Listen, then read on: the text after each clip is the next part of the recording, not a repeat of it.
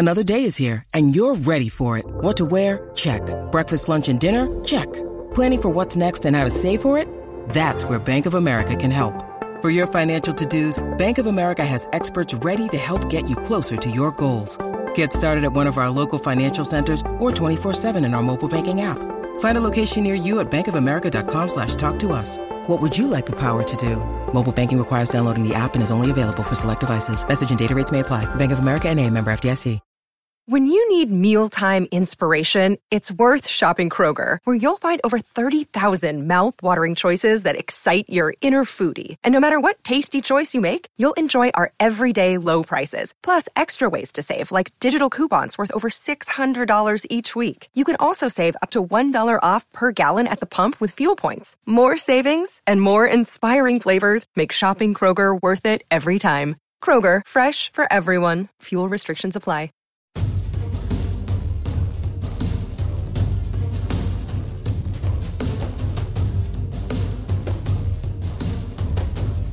Hey, everybody, welcome to the Saturday edition of the Orange and Brown Talk podcast. Maybe you're listening to us on Sunday. Regardless, here we are on Saturday, sitting today in the parking lot across from the Cleveland Browns training facilities. We search for spots to record these. I am Dan Labbe. I'm Mary Kay Cabot. And I'm Scott Patsko. And it is day three of training camp, and we are doing first and 10. And I believe today we are over to Scott to start us off. So, real quick, 10 topics. We haven't prepped. We haven't told each other what our topics are going to be. We don't know if we're going to get to 10 topics. We'll see what happens. Maybe the drive will stall. Uh, Scott, give us topic number one. LeBron James. No, I'm not going to do LeBron James. Let's do pads. Today was all about pads. Browns are in pads for the first time, and uh, we got to see what I guess we got a better understanding of uh, run defense, run offense today. There was a lot of uh, running plays early on in the team sessions, and even though the defense kind of knew what was coming, I think Freddie came away from that wanting more out of it. Um, he, you know, he's barking at his offensive line quite a bit. Uh, I think it was Brad Seaton had the unfortunate um, experience of, of, a false start and ended up running a lap. I think Kyle Kalis had a, a bad snap later, mm-hmm. and, uh, and he was running. Um, so yeah, we got to see that. We got to hear pads, not really tackling, but there was hitting going on. Mm-hmm. You know, so I think it was a good start. I think Nick Chubb was one who said uh, there was some rust out there today. They hadn't worn pads since you know last season, so you know tomorrow I'm sure they'll be a little better. Yeah, you know they didn't tackle to the ground today. Mm-hmm. Um, it was more of a thud type of situation. They will be tackling to the ground in some of these practices. They didn't do it today on their first day, uh, but afterwards I asked Freddie I asked him, you know, will you be in pads, you know, consecutive days? And he said he doesn't expect uh, to be back in shorts anytime soon. Yeah. Uh, by the way, you're going to hear a lot of traffic noise. Did we mention we're in the parking lot? Not only in the parking lot, but we're right by the, the road here in front of the facility. Um, I didn't think it was a particularly intense practice. That's easy for me to say because I wasn't out there in pads hitting people. Um, but I do think we're going to start to see a little more intensity here as the days go on. And I did think it was interesting when Freddie said to you, Mary Kay, that they're not going back anytime soon. He wants us to be a physical, uh, tough camp. All right, so topic number two, Mary Kay. I'm going to go with with the two minute drill at the end of practice today. Yeah. They really needed that. Mm-hmm. I mean, as you talked about with the run game, it was ragged. They didn't have, like you said, there were very few running lanes. Nick Chubb was getting stuffed.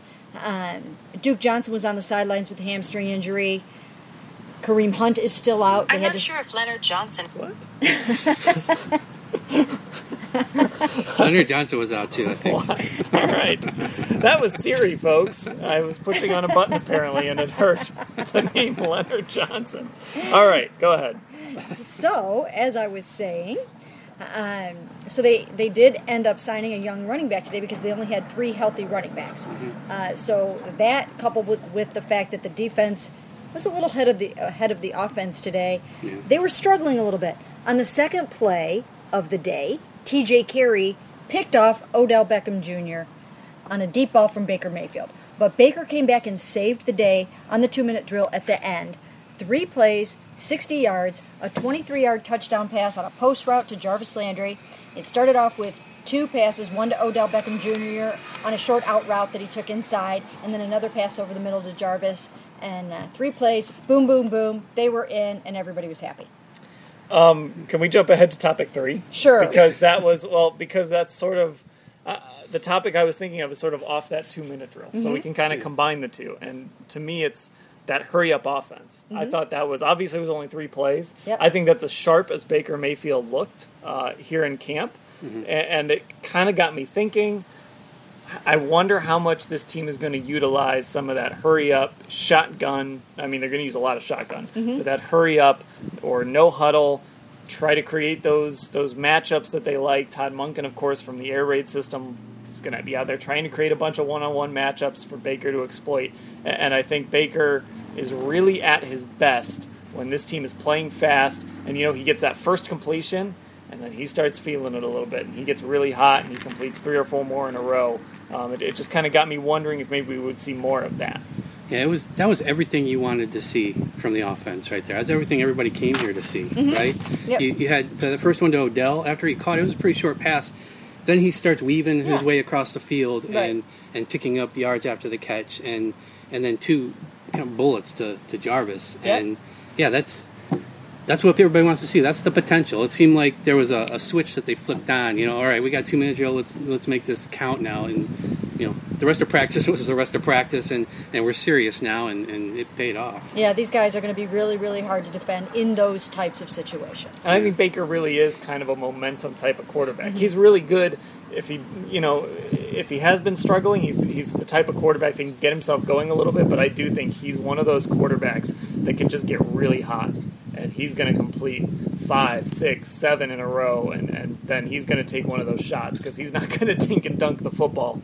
Um, and and it was really kind of our first look at what this offense could be, and, and I really hope we see a lot of that. You know, whether you want to call it a hurry up, a no huddle, whatever. I know people sometimes differentiate between those two, uh, but but I hope we see a lot more of that from this football team. Um, so I kind of cheated and gave myself topic number three, but that's what is what it is. Scott, we're on to you for number four. Uh, let's do David Njoku.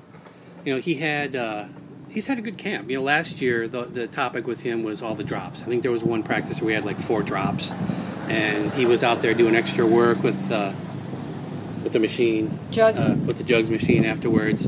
And he's been pretty consistent. I think he it seems every day he's getting a touchdown in the back of the end zone. That's a play you're probably going to see plenty of this season because they're trying to use his height and Baker.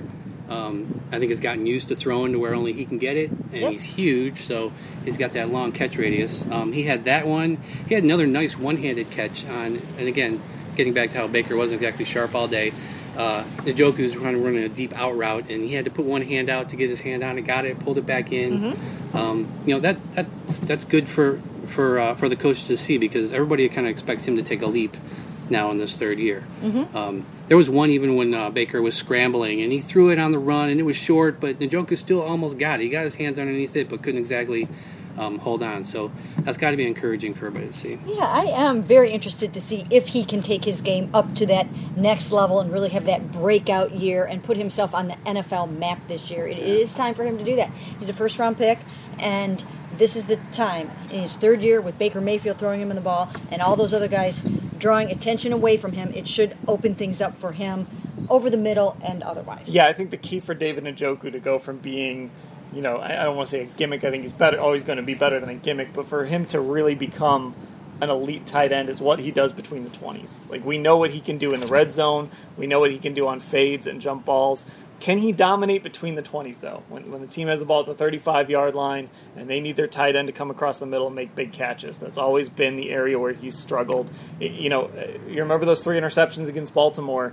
The, before the Baker Mayfield threw that last one that ended the game, Njoku had a really big drop, and that sort of set up that interception then on the next play. So he's got to be able to consistently perform outside of the red zone and be a dominant force there. But um, it, this is a big year for him. Uh, let's go ahead and move on to topic five, Mary Kay. Well, we we talked to safety Jermaine Whitehead a little bit today, and one of the things that we talked to him about was the fact that they're going to be in that sort of four-two-five defense much of the time. He went so far as to say that the base defense is gone in the NFL, Oh, yeah. and and they're going to be in that type of defense with extra defensive backs so often, which is one of the reasons why they have so many of these defensive backs. Uh, and and they've got some really good ones, so I think they're going to be fine. But I think it is true. I mean, when you look at the teams they're going to play, and how these teams are going to play them, the Browns and most of their opponents also are going to be, you know, playing against multiple wideouts, spread offenses, college style offenses, and it's the wave of the future. Yeah, I think he he's in this, this unique position, this versatile position on this team where you know Steve Wilks wants him in the box. He wants him to cover tight ends. He wants him to be able to move out to the slot. He wants him to be able to move back next to uh, Damarius Randall. Um, all these different things. And he talked a little bit about that and how he felt that that was a position he could he could do, and that's kind of a way that he could find his place on this team. And you know, he, he was getting praise back in OTA, so it's and he's still out there and is a big part of uh, of the rotation. So it's it's obviously working for him. Yeah, the days of putting a halfback and a fullback and two tight ends on the field are kind of gone. Uh, you know, you're, you're seeing uh, a lot of s- single tight end, single back, no tight end, spread concepts coming to the NFL as, as teams are finally starting to adjust to the quarterbacks they're drafting. Um, and the, you know, the good thing for the Browns defense is they get to practice again against an offense that's like that. You know, they're going to spread it out. They're going to have three receivers on the field, four receivers on the field, maybe even five. They might go empty a lot and have five out there. So they're going to get to practice uh, against uh, an offense that looks like a modern NFL offense. And again, we just talked about it. We saw how dynamic it could be. And um, Scott, you've you've used, used this phrase before. Defensively, we're seeing a lot of that positionless football, especially in that back end. And I look at a guy like uh, like Murray, who is a safety, but he's also like a nickel and can maybe play some linebacker. Um, and, and they really are valuing this versatility. And John Dorsey is, is kind of a guy that has adapted as the game has adapted. And, and we're seeing that um, as we go along here. All right, so we're on to uh, to topic number six. Okay, you. let's see here. Topic number six. I'm starting to, to run dry here. Actually, I'm going to go with um, I'm going to throw out T.J. Carrie. Uh, he's I've given him a couple headlines on our site already today, um, but I think T.J. Carrie is his role is really interesting. He had a nice day today. He really kind of saved the secondary last year because when Briean Boddy-Calhoun struggled in week one and, and Juju had that big game against him, he lost that job uh, inside. TJ Carrie took it over and did really well. And then when Terrance Mitchell got hurt and EJ Gaines got hurt, Terrance Mitchell's replacement, TJ Carrie was able to slide back outside and, and play the outside corner position. I think his versatility. This is a guy that had sort of a rough camp last year. You know, there were a lot of videos of him getting beat. Um, sometimes that stuff can be really unfair to a DB. When the season started, he was really valuable to this team. And whatever his role is going to be, whether it's a backup, whether he's starting on the inside again at nickel, um, I, I think he's still going to be a very important piece to this team. Yeah, the, the slot corner is, is so important because everybody's playing three wide receivers. And at the end of the season, you're going to look up snap counts and you're going to see TJ Carrie as one of the leaders uh, behind some of the linebackers, but you know, right there with, with Denzel Ward and whoever ends up getting that other outside spot. Um, so yeah, I think you want to have quality across across the board. And like you said earlier, Mary Kay, there's you need a lot of cornerbacks and you need a lot of good cornerbacks. And I think that's one of the positions, and receiver might be another one where guys are going to get let go from this team who are good and who are going to catch on somewhere else because of the quality up top. Yeah, and you know, I just think the competition is so good and bringing out the best in Terrance Mitchell, T.J. Carrie, Greedy Williams, vying for playing time, vying for those reps, and they are all just taking it up a notch. And like you said, T.J. had his day today. Uh, in addition to uh, the pick on the deep ball to to Odell, uh, he had a couple other breakups, stop on a goal line. I mean, he was he was very very active today, and I think that they're trying to drive competition in at, in this camp, and I think they're doing a good job of it. And you know what? Leadership matters. Mm-hmm. And having mature guys in that locker room who, you know, they've been in the league, they've been with other teams. You know, he's not the old. He's not old. He's still in his mid 20s Um, but leadership matters. Having a veteran presence matters. Having a guy who knows how to deal with the NFL lifestyle. You know, he's married. He's got a kid. Uh, You know, that stuff matters. Having that in the locker room, uh, especially a really young locker room like the Browns have. Yeah. Scott, we're over to you. Number seven. All right, let's talk about our number six wide receiver of the day. Yesterday it was Damon Sheehy-Guiseppi, and Yep. today it is Blake Jackson. Um, he had a good day. He is not running with the ones. He's getting third team reps mostly. Um, but he caught two touchdown passes today. Uh, One was uh, a really great uh, grab from uh, Garrett Gilbert. Um, I think Jhavonte Dean was on the coverage. It was tight, and he had to kind of stretch out and brought it in. He's, this is like the second of three days where where he has been noticeable out there. Yes. Um, he's catching a lot of passes, and again, he's not going against the top competition, but he's, he's doing what he can to be noticed. And as we've mentioned uh, a couple times, that there's a lot of people trying to get very few spots at the bottom of the wide receiver depth chart, and might turn out to be a guy who was a quarterback at a Division three college not too long ago. Yeah, and he's a guy that was here last year. Uh, was on, was in training camp last year. Uh, was on the practice squad after he got cut. He came back. Was on the practice squad for a little while. Um, you, you said it had a good first day. Had a good third day. You know, making plays matters. I, I think. Now, last year we saw a couple cases where the Browns kind of chose measurables maybe over guys who made plays. I think Derrick Willies is a guy that they just couldn't pass on that size and speed. And he's in the mix for one of those receiver spots this year. Um, but Blake Jackson is a guy that has made plays, and, and in the end, sometimes putting stuff on film is, is going to beat out a guy that maybe has better measurables than you. So so he's worth he's worth keeping an eye on. Yeah, and he's getting a few more reps right now because Damion Ratley uh, has been out with a, a pulled hamstring. So he's even getting a few more opportunities, and he's definitely making the most of them. All right, Mary Kay. All right, I'm up again. I got a couple of things here on my mind. Um, let me go with Brian Sipe was here today, and uh, you know the former cardiac kid that most of our listeners probably know, maybe some don't, but uh, former cardiac kid They should quarterback. know. They should know. um, and with a couple of other former cardiac kids. And uh, the point here is they talked to the team afterwards. And Freddie is finding it really important uh, for his current players to understand the history of the Cleveland Browns. He's helping teach it, uh, not only by talking to them about it, but having these guys come back and talk to them about how important this is, about what it is to be a Cleveland Brown and to play here and to light up this city like those guys did. And I think we'll see more of this as time goes on. Cool thing Freddie's doing. Yeah, I, I maybe he talked about it with the team, but you know, everybody everybody talks about Baker Mayfield's uh, walk-on background and, and how he kind of you know came from the bottom. And Brian Sipe, I think, has that beat. He was a 13th round draft pick back when they had that many rounds, and he spent first couple years of his career on the taxi squad, which is what it was called at that point, and you know, went on to be an NFL MVP. So, um, you know, hopefully he got into some of that because there's a lot of guys in there who are trying to make this team and, and might end up on the practice squad. Now, they don't get as much practice time today as they used to, so it's harder to develop those guys, but still, it's a you know that can be an inspiring story for guys trying to make this team. Do you guys know when Myles Garrett was born? 19. I was probably old enough to drink beer at that point. 1990. Close. Four? No. December 29th, 1995. Wow. I was old enough to rent a car at that point. So, Myles Garrett was born as the Browns were leaving. Yeah. Yeah. He probably didn't watch his first football game until, you know, if the after the Browns came back in 1999. The point the point here is like these guys only know all these guys in that locker room only know for the most part the Browns since 1999.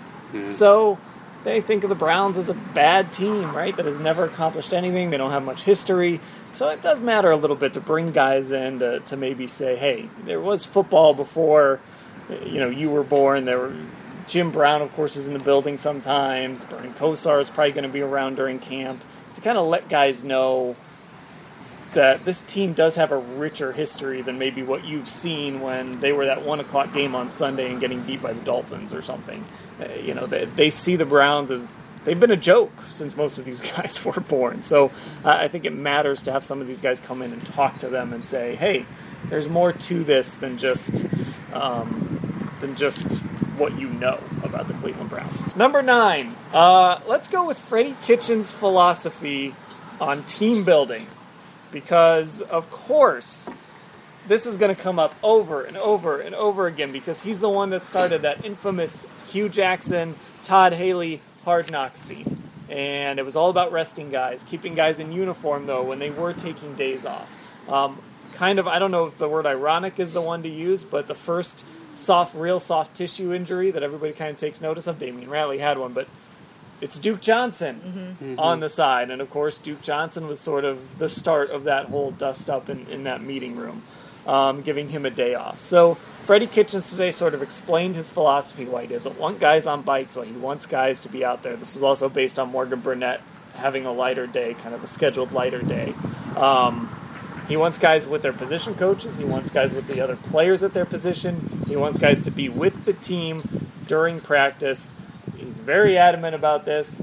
He, he says, "Hey, maybe somebody out there is going to hear that and think that that's stupid, um, but that's that's what he believes." He gave us a long answer on that, and I think that's probably the best explanation we've gotten from him about why maybe he brought that up last year during that meeting.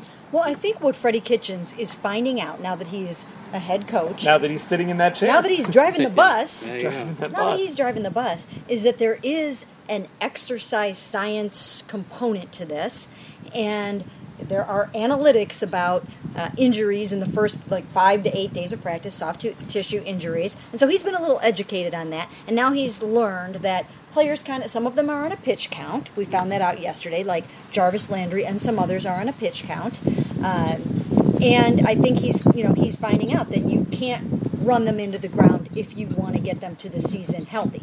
But he's going to do it his way, and it bothered him last year, obviously, that the guys that were getting their Veterans Day of rest were over on the bikes and they were not engaged and they were in the bucket hats and they weren't in uniform and whatnot. He wants them coaching up the younger players. He talked about that with Morgan Burnett today. He wants them part of practice, not off to the side. So that's where it stands. Yeah, I- early on in practice, I uh, was kind of off to the side of uh, the field when everybody's doing individual drills, and here come you know Kareem Hunt and Duke Johnson, kind of just working their way over to where the running backs were, and and Duke was was there. Uh, he was pretty close to.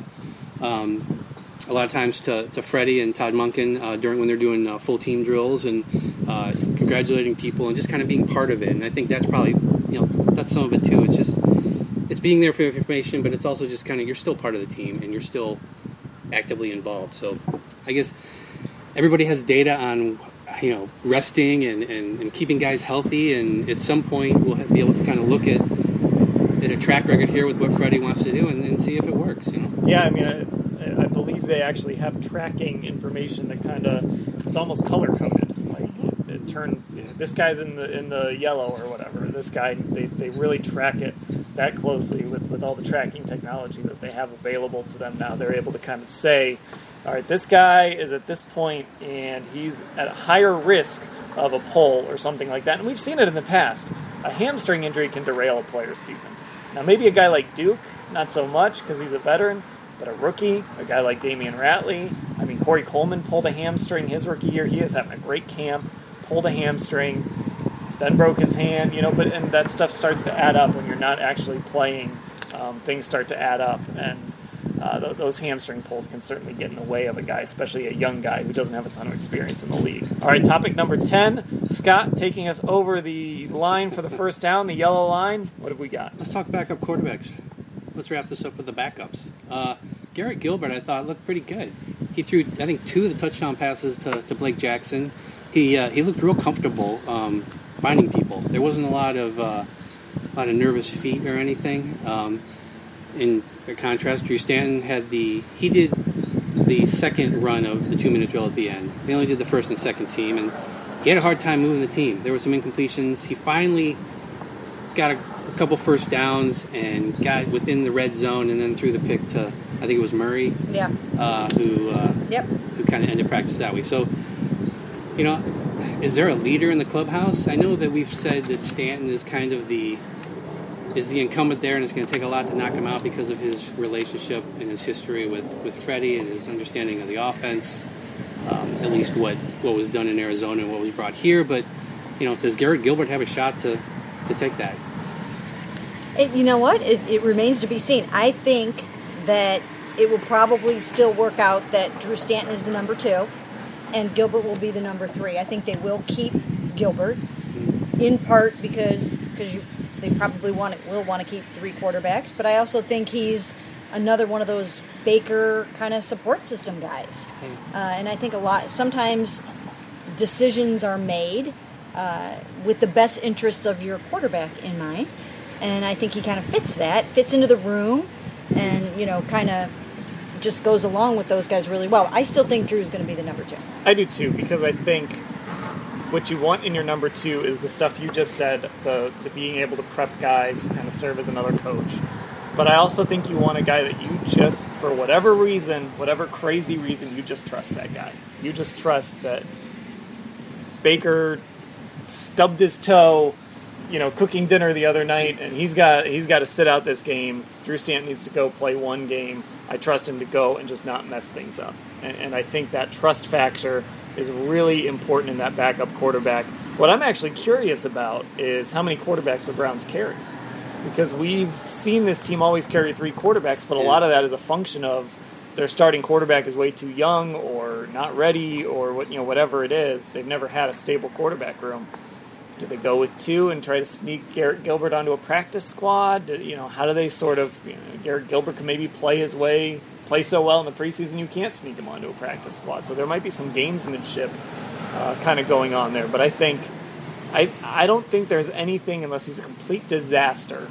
Uh, I, I don't know if I really see any reason that Drew Stanton wouldn't be the backup just because of that that trust factor and that when the chips are down and you've got to have a quarterback out there that you think can play at least decent enough to win you a game. Drew Stanton's the guy they trust. Yeah, and if they're trying to get into the playoffs and, and beyond that, and you need that one one game start from somebody, you don't want it to be that person's first game in the NFL. You know? It's a whole different world. Veteran backup quarterback. Yeah. That, that's bizarre. All right, let's uh, let's call it then. We got ten topics in somehow. I'll be honest with you, it was a little touch and go there for me. I wasn't sure if I was going to get all my topics in. I'm glad I wasn't the one that had to come up with four today. Uh, but that will do it. I apologize for any of the background noise with the airplanes and the cars behind us and Siri and all that stuff. But for Scott and Mary Kay, I'm Dan. Thanks for listening.